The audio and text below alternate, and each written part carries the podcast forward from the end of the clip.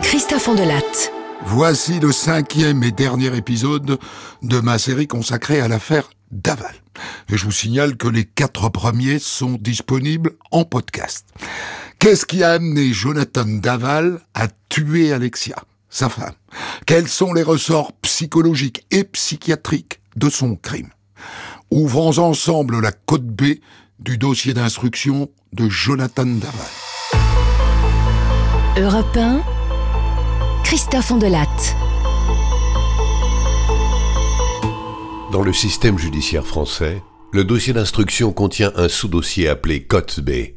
Il rassemble les rapports des experts psychiatres, psychologues et de l'enquêteur de personnalité. Ouvrons l'un de ces dossiers. Andelatte raconte. Cote B sur Europe 1.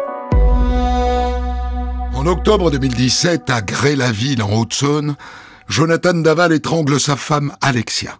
Et pendant trois mois, il joue les veufs éplorés jusqu'à ce que les gendarmes lui collent suffisamment de preuves sous le nez pour qu'il soit contraint d'avouer.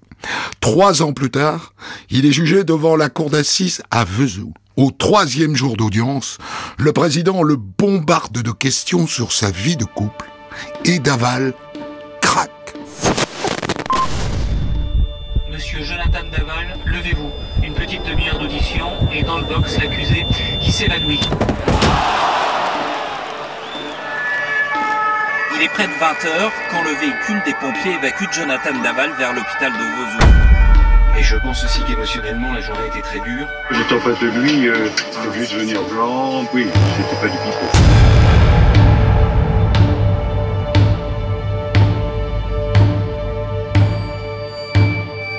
À un moment donné, il y a de telles tensions chez l'individu qu'il va chercher un échappatoire. Tony Harpin, expert psychologue. Il y a quand même ça chez Jonathan, il, a, il y a deux personnalités. Il y a cette personnalité qui est en full self, c'est-à-dire qui, qui se soumet, qui, qui dit ce qu'on veut bien et qui n'existe pas. Et puis de temps en temps, il y a cette personnalité qui va se révolter en lui euh, et qui va essayer de, de, de, réagir. Ces deux personnalités vont euh, se juxtaposer sans jamais se rencontrer. Mais de temps en temps, c'est plus possible. Hein donc ces deux personnalités vont se télescoper. Et ça, ça, ça ne marche pas. Donc à ce moment-là, il va y avoir ce qu'on appelle une sorte de faille. Et à ce moment-là, bah, c'est le corps qui lâche. Hein c'est-à-dire que l'individu va faire un malaise, c'est-à-dire qu'il va se soustraire à sa manière hein, à la tension euh, qui est trop forte euh, à ce moment-là.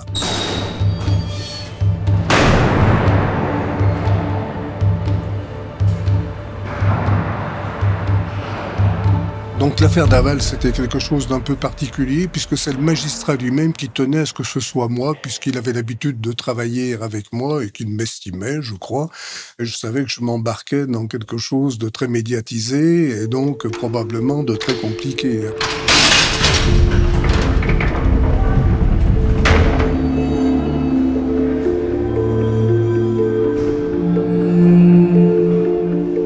C'était un détenu qui était jugé euh, particulièrement en danger dans l'univers carcéral.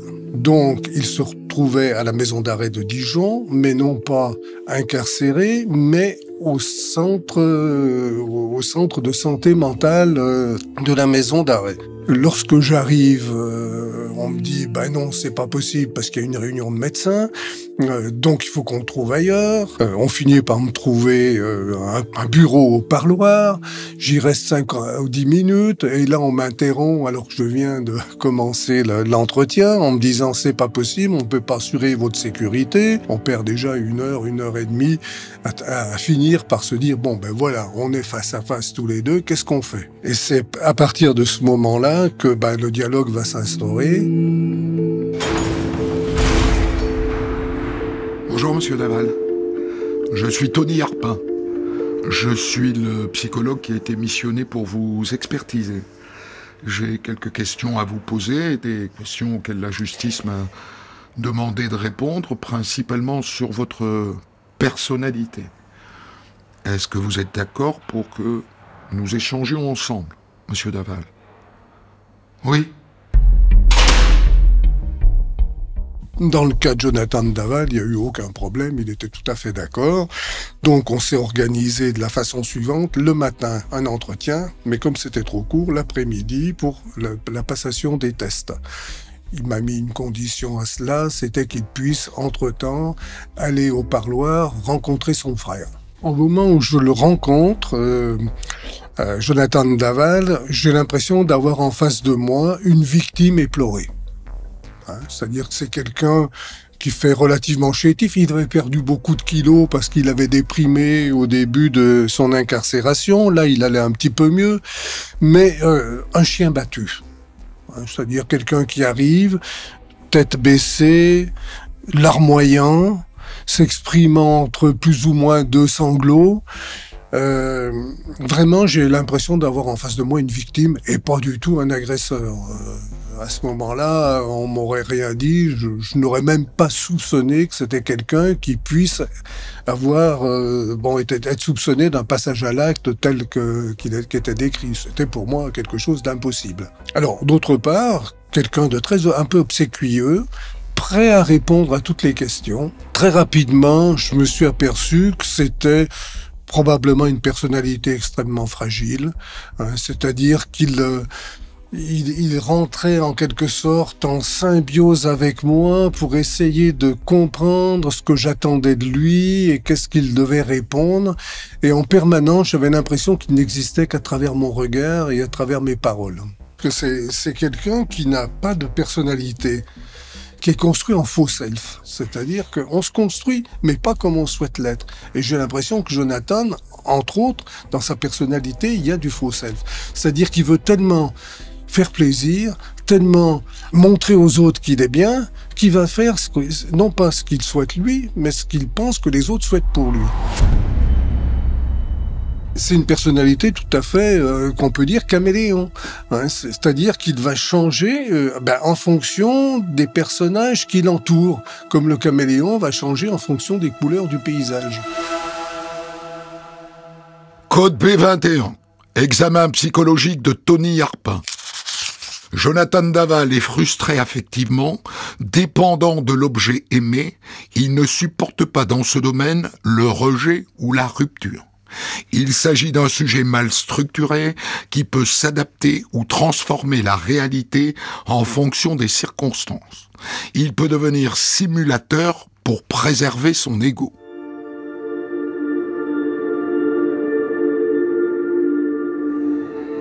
Alors, moi, je pense qu'il a une personnalité qui est extrêmement complexe.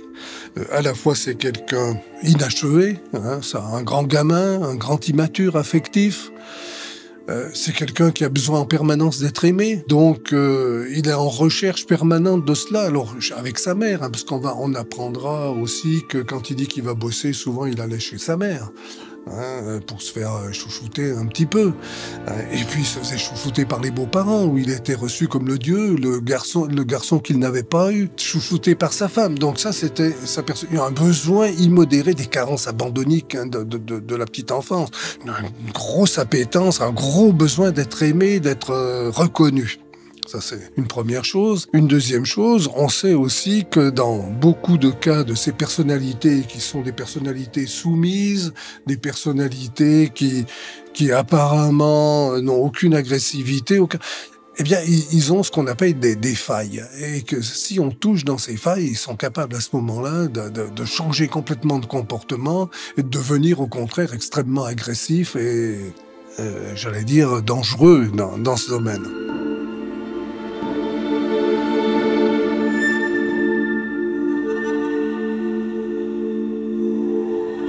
L'expert psychologue conclut que Jonathan Daval a une personnalité caméléon, qu'il s'adapte à son interlocuteur pour lui faire plaisir. Pendant toute sa garde à vue, ses faits et gestes sont scrutés par des profileurs de la gendarmerie. Il parle d'un homme particulièrement retard. Il est assez froid en fait. Hein. C'est pas quelqu'un qui est dans l'émotionnel. Vraiment pas. Chef d'escadron Audrey Renard, analyste comportemental de la gendarmerie. La première chose qui me frappe quand il, il arrive dans la salle de garde à vue, qu'il s'installe, c'est il correspond physiquement à ce que j'avais imaginé de lui, en fait. Moi, je m'étais fait l'idée de quelqu'un qui était, euh, oui, assez timide, réservé, chétif. Il baisse la tête. Ça, il baisse la tête beaucoup, moi, je trouve. Il n'a pas une attitude euh, charismatique, il n'a pas une attitude de euh, je vais me battre, je vais affronter la situation, je vais prendre mes responsabilités. Il est arrivé en garde à vue comme quelqu'un qui arrive au bagne je viens prendre euh, ma fessée. Quoi. C'était très, très enfantin. En plus, il se trouve qu'il a euh, une voix assez aiguë, donc il fait très enfantin. Vraiment, c'est un enfant. Les proches de la jeune femme organisent une marche blanche pour lui rendre hommage. Plus de 8000 personnes y participent. Jonathan Daval prend la parole pour la première fois. Elle était ma première supportrice, mon oxygène. La force qui me poussait à me, surpasser lors de mes challenges physiques. Nous savions puiser de nos regards, nos échanges, l'énergie nécessaire pour aller plus loin ensemble. Cette plénitude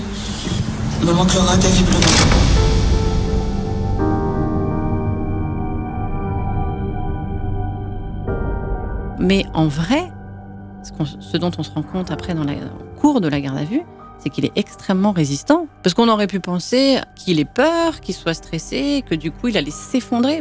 Or, pas du tout. On n'a pas du tout affaire à, à cet individu-là. En fait, on va être assez surpris. Euh, puisque euh, les auditions vont s'enchaîner euh, en lui mettant sous le nez toutes les, incohérences, les contradictions de ce qu'il nous avance. Pas de problème, il reste campé sur ses positions.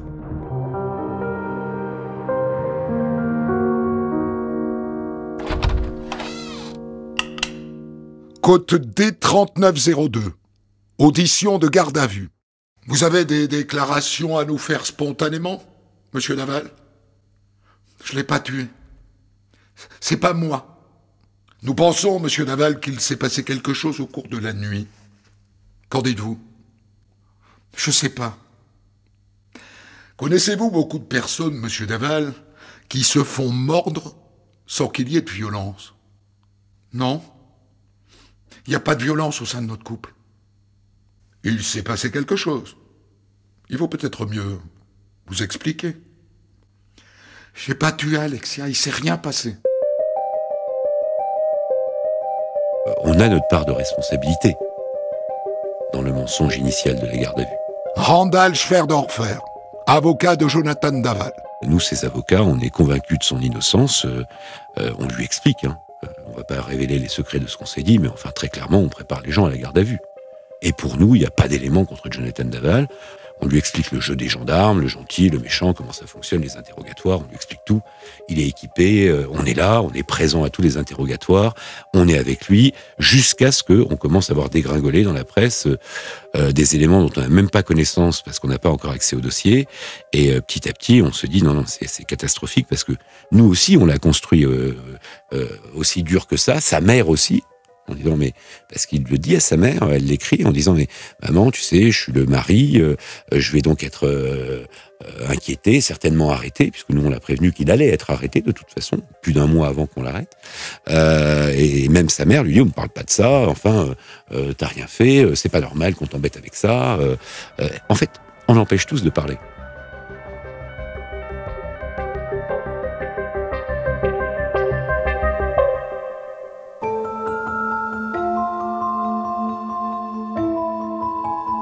Nous, ce qu'on a pu mettre en avant peut-être en amont, c'est euh, ce qu'on peut appeler des personnalités passives-agressives. Passive-agressive, ça ne veut pas dire qu'à la fois ils sont euh, gentils puis méchants. Ça ne veut pas dire ça. Ça veut dire qu'en fait, leur agressivité passe par la passivité. En étant dans la fuite en permanence et dans l'évitement des conflits que sa femme sollicite, sa femme, elle sollicite pas le conflit, elle sollicite la communication. Alors, elle est peut-être un petit peu virulente, un peu rentre dedans, euh, parce qu'elle était en, demande de, réassurance, tout simplement. Et que lui, soit n'était pas capable de lui, de lui donner, soit ne voulait pas lui donner. Et si on est dans l'idée dans qu'il ne souhaitait pas lui donner, alors on est euh, dans une personnalité qu'on peut euh, décrire comme toute puissante, narcissique. Et en fait, euh, au fil du temps, on va s'apercevoir qu'on est peut-être plus là-dedans que ce qu'on avait imaginé initialement. En fait, je trouve que ça va dans, dans la continuité de, son narcissisme. C'est je ne vous dirai pas, je suis dans la toute-puissance, je garderai ça pour moi, vous n'en saurez rien. En fait, il nous nargue. Code P21. Rapport d'expertise psychologique de Tony Harpin. Jonathan Daval est un sujet mal structuré qui peut adapter ou transformer la réalité en fonction des circonstances. Il peut devenir simulateur pour préserver son ego et éviter que son image soit détruite au regard d'autrui.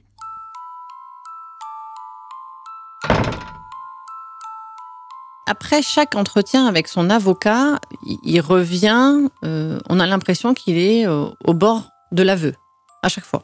Donc on se dit, nous on n'a pas de contact avec les avocats non plus, donc on, se dit légitimement que son avocat doit le pousser à, si ce n'est avouer, au moins s'expliquer. On ne peut pas raconter ce qu'on dit à l'échange qu'on a, euh, parce que c'est le secret professionnel.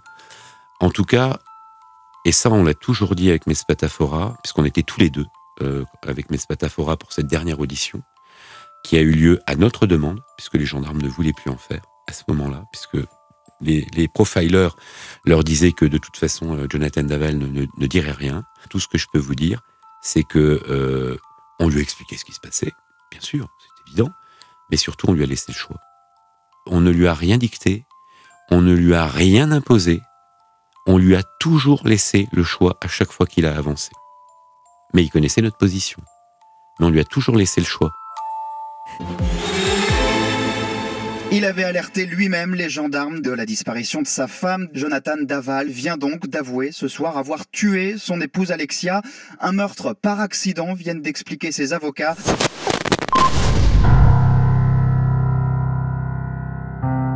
Parce qu'après, dans la garde à vue, quand il va finir par, je pense, nous dire oui, bon, peut-être je suis impliqué dans les faits, il pleure, il nous dit bah oui, en fait, euh, en fait, c'est moi. Donc il pleure ses pleurs sont pas très crédibles en fait. Hein. Ça sonne un peu faux et euh, il se ressaisit quand même très rapidement.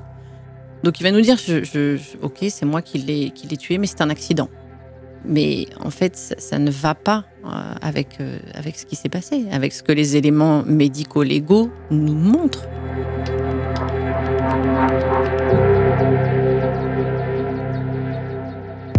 Europe 1, On de la raconte. Côte B.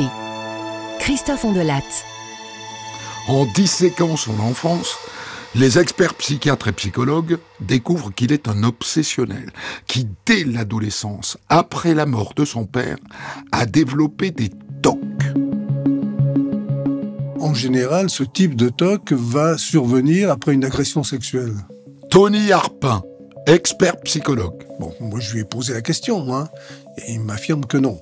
Je veux bien le croire, hein. je ne peux pas vérifier, mais c'est quand même curieux. Mais lui, il dit que c'est à partir du décès de son père, où à ce moment-là, il va devenir hyper méticuleux, qu'il ne va pas supporter, par exemple, de s'endormir si son oreiller n'est pas placé de telle et telle manière, euh, s'il n'a pas mis ses chaussettes à tel endroit, son slip suspendu, enfin bon, tout un tas de rituels comme ça, mais surtout des rituels de, de lavage.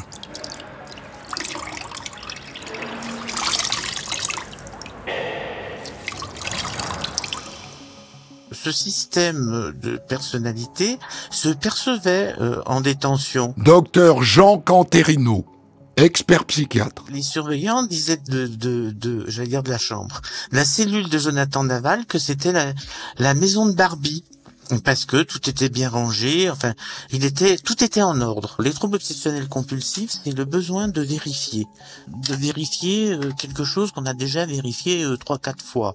C'est la personne qui va vérifier dix fois si elle a bien fermé la porte, euh, si son téléphone est bien dans la poche, et les obsessionnels euh, sont des gens qui sont qui ont un amour de l'ordre, de la propreté, du travail bien fait, qui sont très justes, très rigoureux. Ce sont des gens qui ont une agressivité importante, qui refoulent cette agressivité et sans que ce soit une manipulation. Hein, c'est important de le préciser. Donc c'est un c'est un système qui est rigide. Il y a, il y a peu de souplesse.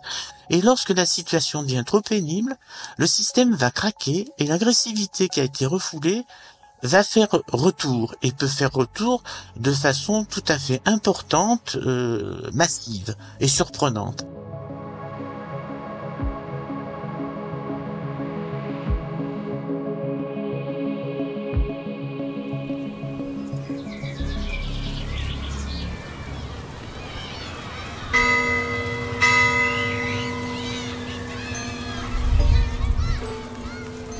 Si, on veut essayer de comprendre un petit peu comment cette personnalité s'est construite, ben, il faut remonter à son enfance. Hein, bon, on sait qu'il est d'une famille très modeste, hein, le dernier d'une fratrie de six enfants. Les parents sont séparés alors qu'il avait à peu près deux ans. Il a gardé d'ailleurs de, bons contacts avec son père. Hein, c'est pas c'est pas le problème. Mais ensuite, ça va être un enfant très chétif. Hein, qui va euh, développer certaines pathologies. À l'adolescence, eh ben, en général, les adolescents, hein, ils faisaient du foot, bon, on crâne un petit peu, bah lui, oui, mais il a une grosse scoliose, il se retrouve avec un corset. Puis il est en échec scolaire. Alors, ben, pourquoi il est en échec scolaire? Ben, Tardivement, on s'aperçoit qu'il a des problèmes d'audition. Donc, on va l'opérer. Il va, euh, il va avoir de l'orthophonie. Mais du coup, il va se mettre complètement un peu à l'écart de ses camarades qui vont le prendre comme souffre-douleur. Donc, pour leur faire plaisir, pour leur être agréable, eh ben, à ce moment-là, il va essayer de faire ce qu'il pense qui serait bien pour lui, pour qu'il soit admis dans ce groupe dont il est rejeté. Et, et je pense qu'une partie de sa personnalité va se construire comme ça. Alors il dit d'ailleurs qu'à l'époque c'était quelqu'un de très timide, d'effacé, hein, il rase les murs, euh, il, rentre, il va dans sa chambre, il reste pendant des heures à jouer à des jeux vidéo, euh, il cherche pas de contact. Alors ne parlons même pas des, des filles, hein. euh, il a tellement une mauvaise image de lui-même qu'il peut même pas imaginer qu'il est désirable. Hein. Donc il va pas s'amuser à faire le kéké et puis euh, hein, à draguer. Ah non non, c'est pas ça. Euh, si une fille vient vers lui, encore à la rigueur, il se demande pourquoi quoi. Hein. Euh, donc quelqu'un d'extrêmement timoré, il se décrit comme ça d'ailleurs, il dit timide, sans volonté, euh, voilà.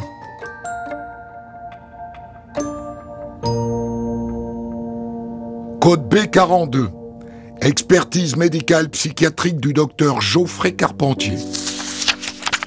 Jonathan Daval évoque deux ou trois flirts à l'âge de 18 ans sans relations intimes. Sa première vraie relation amoureuse a lieu avec Alexia.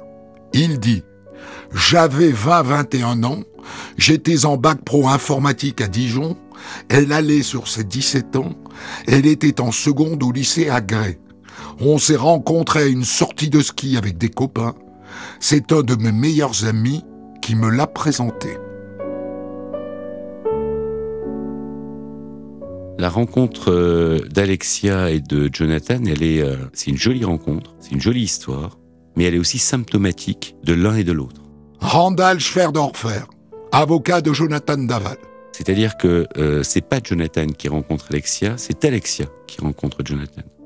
Jonathan, lui, s'interdit de rencontrer Alexia, en tout cas d'aller vers elle. Pourquoi? Parce qu'il n'est pas bien dans sa peau, parce qu'il est un peu plus âgé qu'elle, parce qu'elle est très jolie, parce que lui euh, ne pense pas pouvoir intéresser une fille aussi jolie, parce qu'il n'a pas confiance en lui. Et pour toutes ces raisons-là, euh, il ne fait euh, aucune démarche vis-à-vis d'Alexia. Moi, je l'ai appelé à un moment l'homme transparent. Il a une faculté de se mettre complètement en retrait, de ne pas exister pour ne pas déranger, un peu comme dans son procès. C'est elle qui va euh, le repérer euh, et je pense effectivement qu'elle va voir tout ce que nous, nous avons vu aussi en rendez-vous euh, en se disant voilà, un jeune homme plutôt pas mal, mais surtout de, qui se dégage beaucoup de gentillesse, beaucoup de qualité et qui s'est dit qu'a flashé sur lui purement et simplement, et qui va l'inviter à son anniversaire. Surprise totale chez Jonathan, déjà surprise qu'on s'intéresse à lui. Et elle va de l'avant, et c'est même elle qui va l'embrasser c'est pas lui qui va l'embrasser. Et euh, en partant de là, pour Jonathan, ça va être euh, d'abord c'est sa première histoire. On lui en connaît pas d'autres, même s'il a peut-être eu deux ou trois flirts, on sait pas trop. Mais en tout cas, euh, là, ça va tout de suite être une grande histoire d'amour dès le début. Le jeune homme toqué n'est plus toqué. La coupe de cheveux change, les habits changent, l'attitude change, et on voit un jeune homme qui prend confiance en lui au travers la force d'Alexia.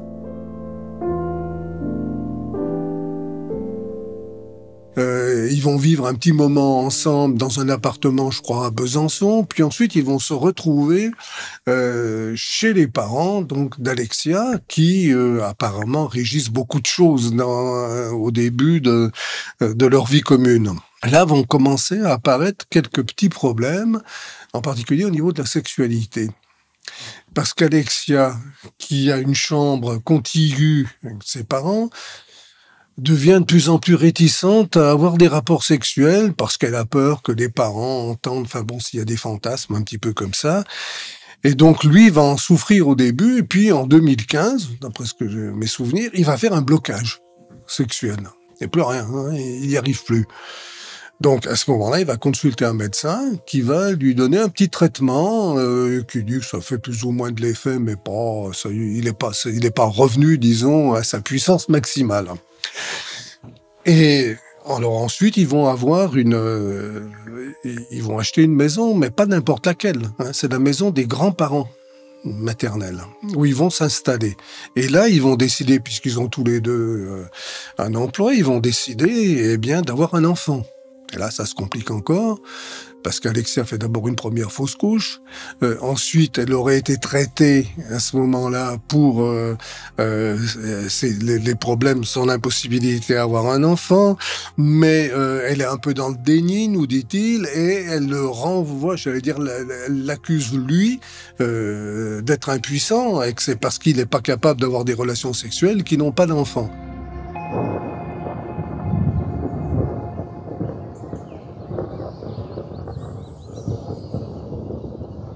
Code B 165. Expertise psychiatrique du docteur Jean Canterino. Le couple d'Aval a essayé d'avoir un enfant, mais il n'y est pas parvenu. Jonathan Daval nous explique. Alexia prenait un traitement car elle avait des ovaires polykystiques et moi j'avais un problème d'érection. À la prison, ils ont trouvé pourquoi j'ai un problème de thyroïde. L'hypothyroïdie, ça veut dire que la thyroïde fonctionne mal et euh, dans ce cas-là, tout le métabolisme est ralenti et il peut y avoir, entre autres, euh, des problèmes d'impuissance. Et on pensait que c'était euh, dû à une cause psychologique, ce qui peut exister d'ailleurs, mais là, ce n'était pas le cas. le fait qu'il ait une baisse de la libido et une absence de libido d'ailleurs, induit des tensions tout à fait importantes dans le couple.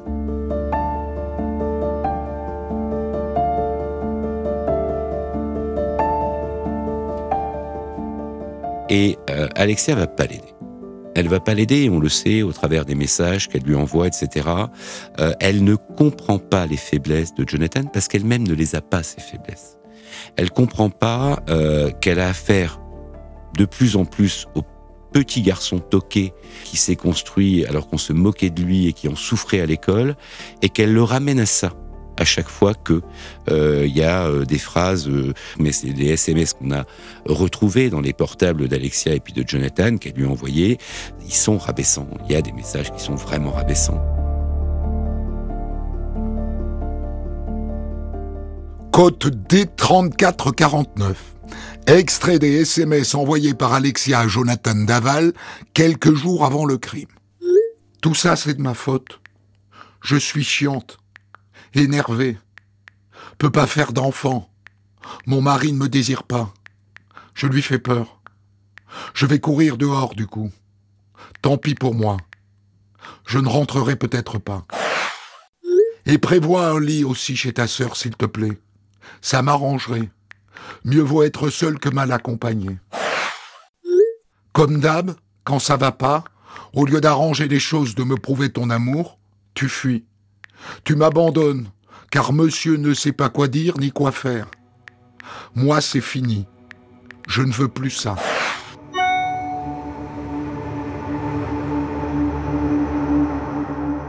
Alexia essayait de le faire réagir.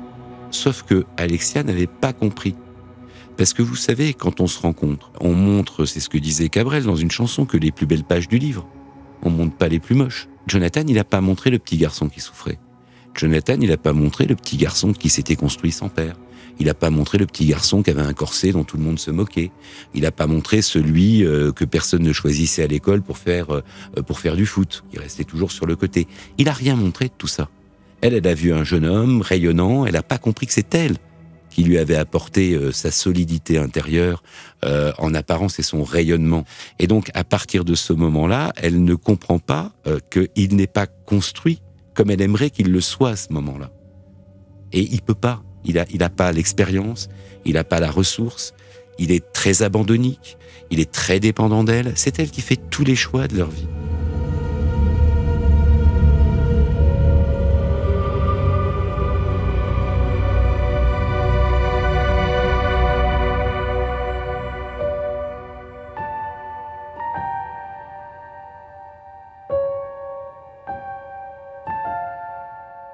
Vous savez pourquoi il est manipulateur et menteur dans sa vie quotidienne Ça se voit. Il peut pas gérer le conflit. Il peut pas dire à Alexia qui veut pas qu'il aille voir sa mère, bah, j'y vais quand même. Et si ça te plaît pas, c'est pareil. C'est-à-dire que ses propres mensonges vont créer encore plein d'autres problèmes dans sa vie, dans son couple, dans sa relation. Et lui, il croit qu'il a réglé le problème par une manipulation.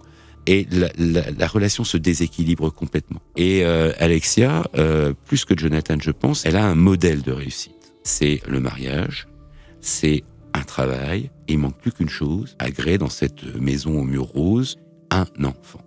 Et s'il n'y a pas d'enfant, et eh bien là c'est le drame. Bah, Jonathan, il n'est pas capable d'assumer euh, son rôle de reproducteur. La, finalité, ça va devenir d'avoir un enfant. J'ai même eu le sentiment que c'est difficile pour un enfant, parce qu'il a des côtés très puérils, euh, de, vouloir un enfant.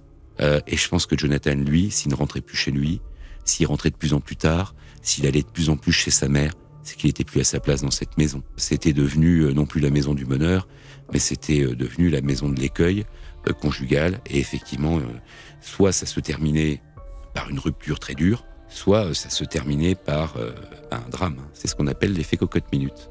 Le refoulé explose. Et là, tout ce qui a été refoulé ressort. Et ça s'exprime par la violence.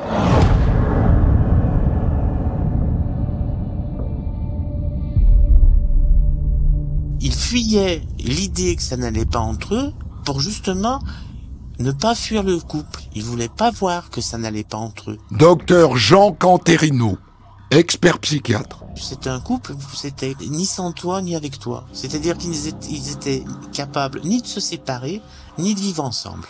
Et donc ça, c'est, ce sont des situations extrêmement dangereuses, extrêmement dangereuses. Et ce soir-là, euh, eh bien, euh, ça a explosé sans raison particulière, je veux dire. Il y a eu rien de plus que d'habitude. C'est c'est la goutte d'eau qui fait déborder le vase, quoi. C'est à force de, de faire comme si euh, les choses n'allaient allaient bien. Euh, et puis ce soir-là, il y a la scène euh, la scène de trop. La pression a augmenté et là ça a explosé.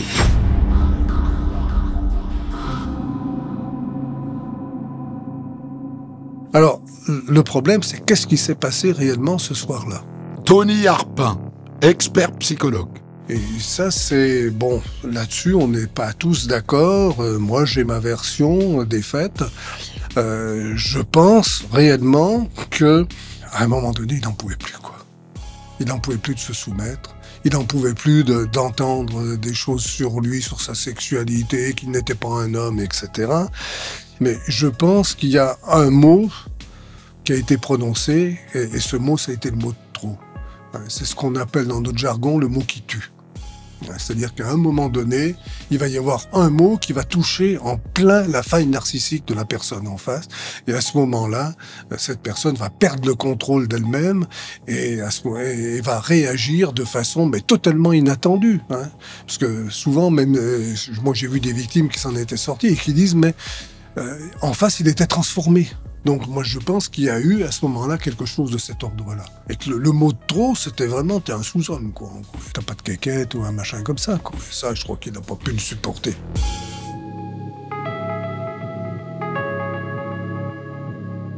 Après le meurtre d'Alexia, Jonathan Daval n'a pas eu un comportement rationnel. Il n'a pas appelé les gendarmes. Il a fait comme si de rien n'était et repris sa place de gendre idéal au sein de sa belle famille. Comment cet homme fragile a pu trouver les ressources pour mentir à ses beaux-parents?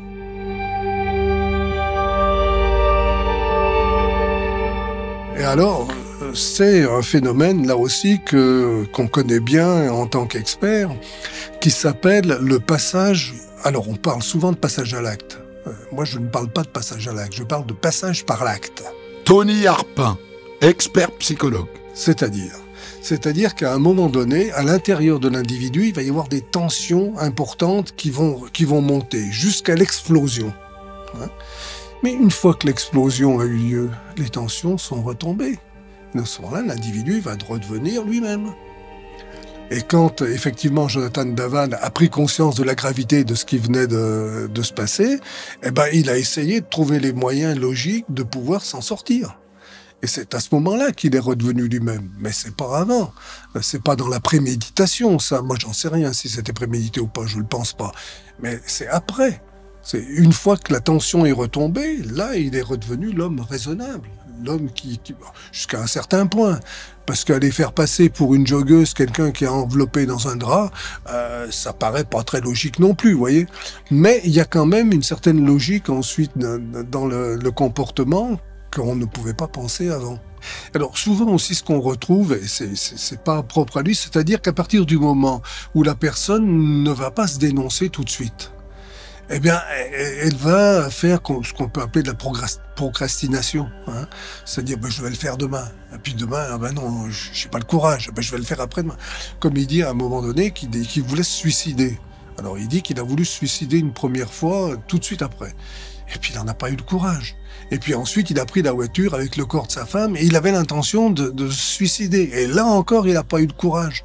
Et je crois que c'est comme ça qu'il a fait que de jour en jour, eh ben, il attendait, il attendait l'échéance, il savait que ça arriverait, mais bon, c'était toujours un jour de gagner, en quelque sorte. Et il s'est enfoncé et enferré dans son, dans son système. Pourquoi Jonathan Naval a, dissimulé à ce point-là le crime après l'acte, mais euh, pendant pas mal de mois après. Hein. Docteur Jean Canterino, expert psychiatre. Puisqu'il montrait à quel point il était malheureux, il y a le fait qu'il voulait échapper à la justice, il y a une dimension de manipulation, hein, faut pas être naïf. Mais je pense qu'on ne peut pas s'arrêter là d'un point de vue psychique. Il y a aussi, et là on revient à la personnalité obsessionnelle, c'est que il veut qu'il n'y ait rien qui dépasse. Chez l'obsessionnel, il faut que tout soit nickel. Là, euh, pour, pour, le coup, ça avait bien dépassé. Donc, il faut revenir à l'état antérieur où tout est refoulé, l'agressivité. Et donc, tout se donner à voir, on pourrait parler même de cinéma, c'était pas que de la manipulation, c'était aussi une façon d'annuler ce qui s'était passé. C'est-à-dire à nouveau de d'effectuer un système de refoulement de l'agressivité il, continuait à être dans ce système, on veut pas voir ce qui va pas. Avant, c'était, il voulait pas voir que dans leur couple, ça ne fonctionnait pas. Et là, il voulait pas voir ce qu'il avait fait. J'efface tout et, et, ça s'est pas passé parce que je peux pas avoir fait quelque chose comme ça. Il voulait gommer, il voulait gommer comme si c'était possible. Évidemment, ça ne l'est pas.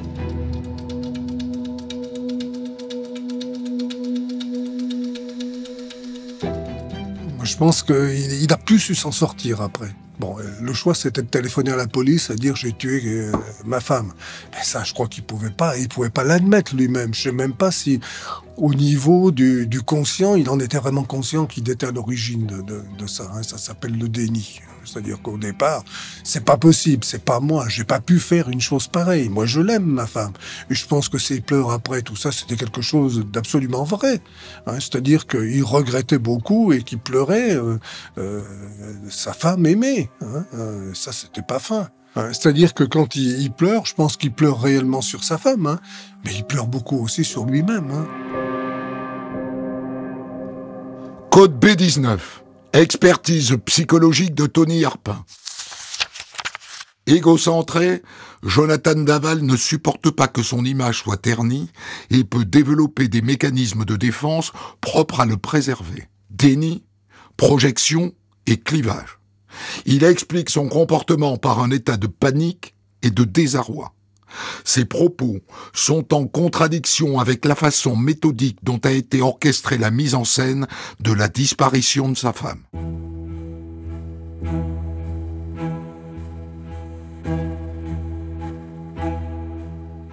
Alors, la difficulté à tenir un mensonge pendant trois mois comme ça, oui, oui, ça devait beaucoup le perturber. Euh, mais euh, il était face à deux difficultés, soit mentir, soit regarder en face ce qu'il avait fait, ce qui n'est pas non plus facile étant donné ce qu'il avait fait. S'il disait la vérité, tout son système psychorigide mis en place, euh, tout est en ordre, tout va bien, je suis le gendre idéal, nous sommes le couple idéal, s'il reconnaissait ce qu'il avait fait, tout s'effondrait. Et ça, c'était euh, impossible pour lui. De même qu'il était impossible pour lui de se séparer, parce que s'il se séparait, il fallait qu'il dise pourquoi. Et s'il disait pourquoi, là aussi, la vitrine implosait cette impossibilité à voir les choses en face euh, fait qu'il est passé à l'acte et fait aussi qu'après euh, il y avait euh, à nouveau un décor qui était planté pour montrer que tout allait bien et tout était au mieux dans le meilleur des mondes. Et là, pour que ça n'existe plus, eh bien finalement on est bien obligé de raconter n'importe quoi.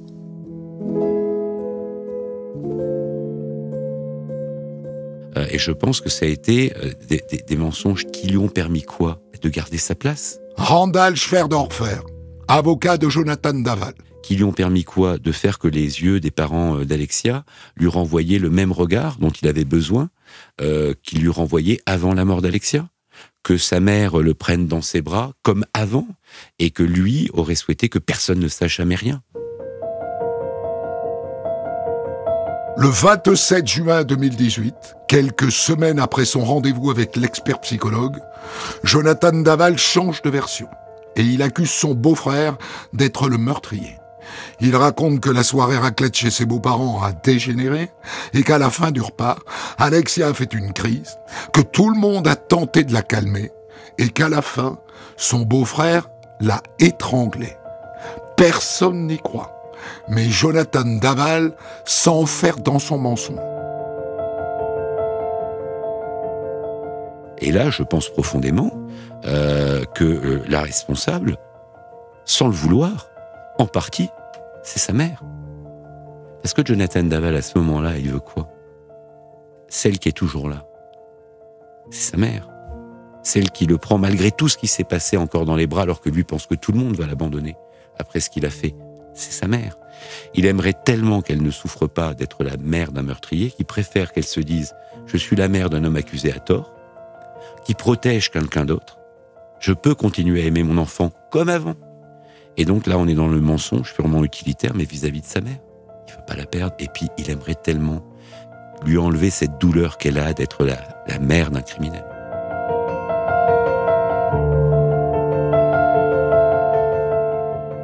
Cinq mois plus tard, Jonathan Daval craque et avoue que cette histoire de complot familial est totalement bidon.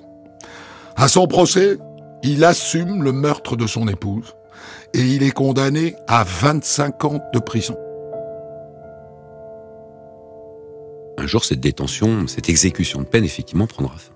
Il a eu 25 ans, il n'y a pas de période de sûreté spéciale, et donc effectivement, il y a aussi un jour où il sera permissionnable, à deux tiers de peine moins les remises de peine. Et donc, dans quelques années, euh, Jonathan Daval pourra euh, continuer, parce qu'on ne recommence jamais, une vie, on la continue. Mais ce qui est sûr, c'est que tout va être très difficile en France. Et d'ailleurs, au-delà de la France, euh, dans beaucoup de pays, on connaît l'affaire Daval, il y a même eu des articles en Chine. Lui, tout ce qu'il veut, c'est être anonyme. C'est retourner dans l'anonymat d'avant. ça va être très difficile. Je pense qu'en France, ça va être impossible. Et que pour reconstruire, entre parenthèses, sa vie, même si je déteste ce terme, je pense que ce ne sera pas possible en France et que ça devra se faire ailleurs.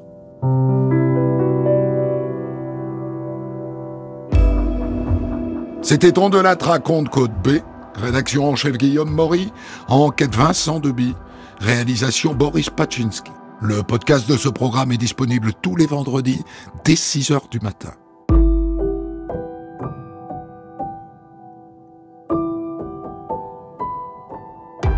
Retrouvez On de la raconte Côte B tous les vendredis de 14h à 15h sur Europe 1.